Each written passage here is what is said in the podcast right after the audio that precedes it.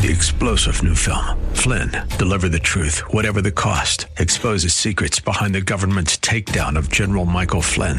Flynn knew what the intel world had been up to. He ordered the first audit of the use of contractors. This set off alarm bells. He told the truth. He was the most dangerous person for Donald Trump to hire. They had to get rid of Flynn. Flynn, deliver the truth, whatever the cost. Available now. Watch it today. Go to salemnow.com. Salemnow.com. The world is a complicated place. You need someone to expose the political fakers, fixers, and takers, and to cut through the mindless chatter and misdirection to help you make sense of it all. That person is Dan Proft. And this is the Dan Proft Show. Welcome back to the Dan Proft Show. So uh, this week, uh, White House Press Secretary Jen Psaki basically said of COVID 19, it's never going to end the lockdown policies, the uh, social distancing and mask wearing, and uh, general mandates of atomizing ourselves will never end. She didn't use those words, but she might as well. Uh, what we're also trying to do is make our health and medical experts available to ensure people understand, and I'll reiterate it here today, it's not just a vaccine is obviously a, an incredible medical breakthrough, um, and we want every American to have one. But even after you're vac- vaccinated, uh, social distancing, wearing masks are going to be essential, and we'll, we'll, we'll need to continue communicating about that through health and medical experts. So what do you say to those folks? What do you say to the folks like those that we... It's funny because uh, just a couple of weeks ago, and uh, then upon taking office, I heard it was uh, just 100 days, just 100 days to wear a mask, just another 100 days, just like just it's just two weeks to flatten the curve, just a little while longer to slow the spread. Now it's after you're vaccinated. Still stay away from people, still wear a mask, still not be a person. For more on this, we're pleased to be joined by Brendan O'Neill. He is the editor of Spiked, Spiked uh, on uh, dashonline.com is where you can find him. Brendan, thanks for joining us. Appreciate it. Hi. Uh, the um, pronouncements from the Biden White House are a bit depressing, and um, apparently, what's going on in the UK is quite depressing. Uh, reading your piece about uh, not surrendering to the new normal, but uh, that implies there is a real push for what we're experiencing, what you're experiencing in England, to be the new normal, isn't there? There absolutely is. Yes, I think the public health lobby and some people in the political class have got a real taste for authoritarianism over the past year. You know, they've been in control of almost every aspect of our lives. In, in the British context, we couldn't leave our houses without good reason. You could be stopped by the police and asked why you were outdoors.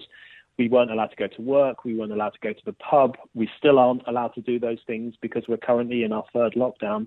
And I think a lot of people are reluctant to relinquish that kind of control that they've had over our lives. And what people are now arguing is that we can't go back to the old normal. We have to go forward to a new normal where we will carry on social distancing, carry on wearing masks, and carry on bowing down to the expertise of, of scientists and politicians who know best about how to deal with crises. So I think we're going to see the institutionalization of the lockdown mentality, and that, and I think that's something that all of us should be worried about. You uh, made an interesting observation about uh, the sort of reaction and how people uh, received the first lockdown as compared to how they're reacting, behaving in the face of the third lockdown in the UK, and it's actually quite depressing the uh, the change in behavior. Yeah, I think you know the first lockdown, which for us started in mid March, mid March 2020, and it was supposed to last three weeks, but it ended up lasting around three months, and it was very frustrating. People were very confused. We lost all of our freedoms.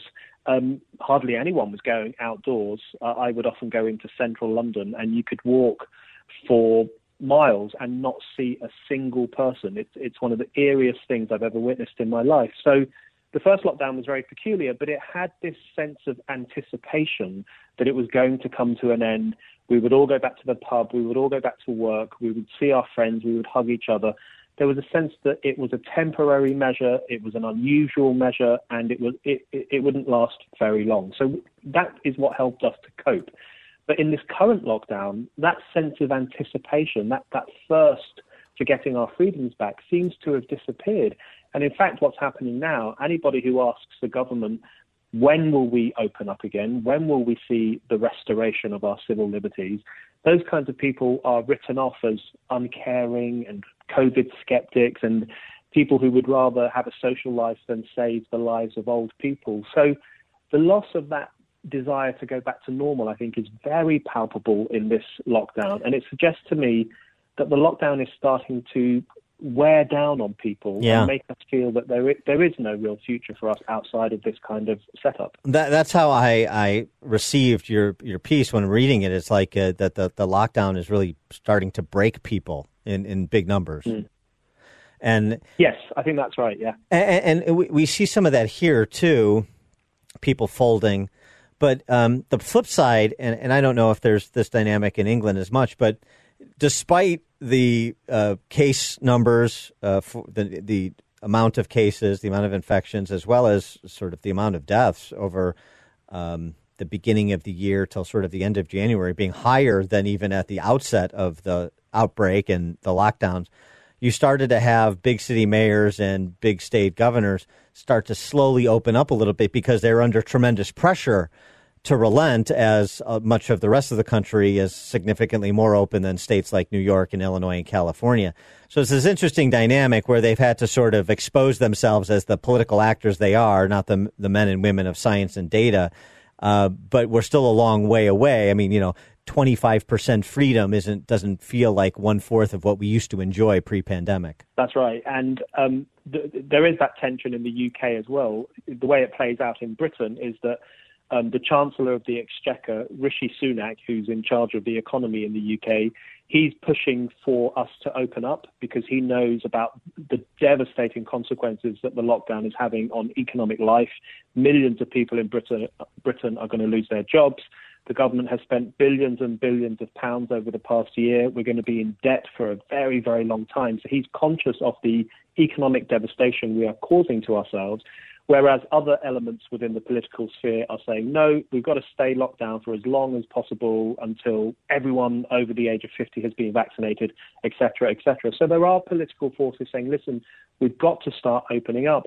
But they're currently being drowned out by the lockdown fanatics. And the people I'm most scared of at the moment are lockdown fanatics. Yeah, I mean, you, you talk in your piece about a culture of fear. You know, when you think of, when, when I think of the UK at least. I think of you know stiff upper lip. I think of Churchill, and uh, and and sort of the the um, uh, resilience of the British people, like uh, uh, the American people used to be resilient once upon a time. And and now you're talking uh, in your piece about a culture of fear that has gripped the nation.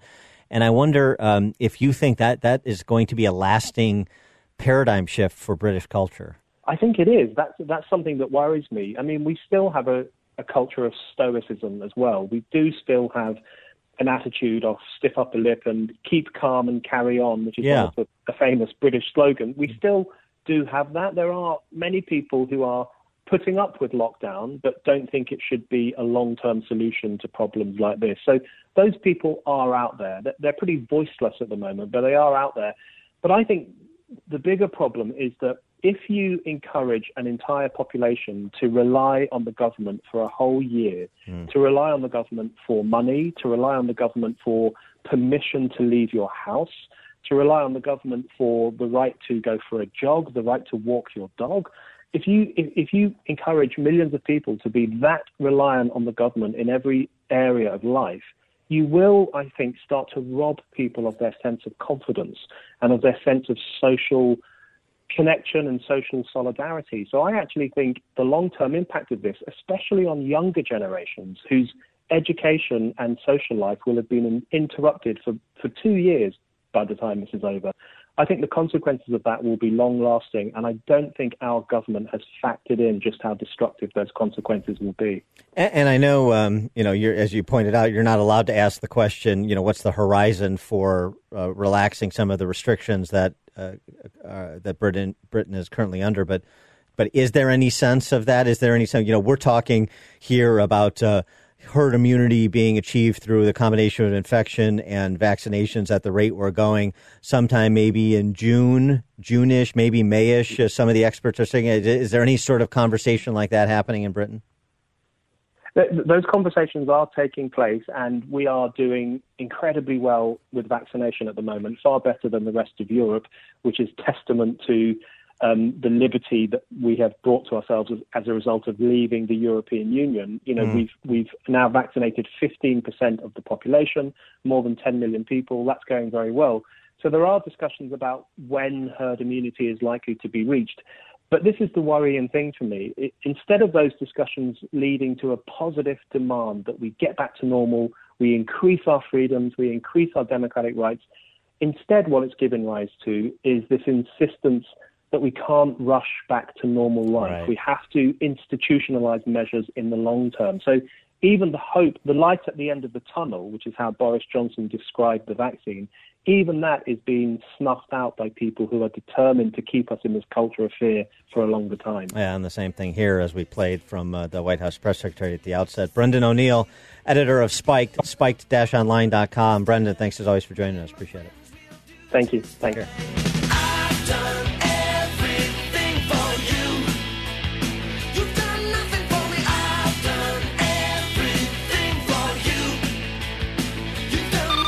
Good seat and sharpen your pencils. Class is in session with Professor Dan Proft and the Dan Proft Show.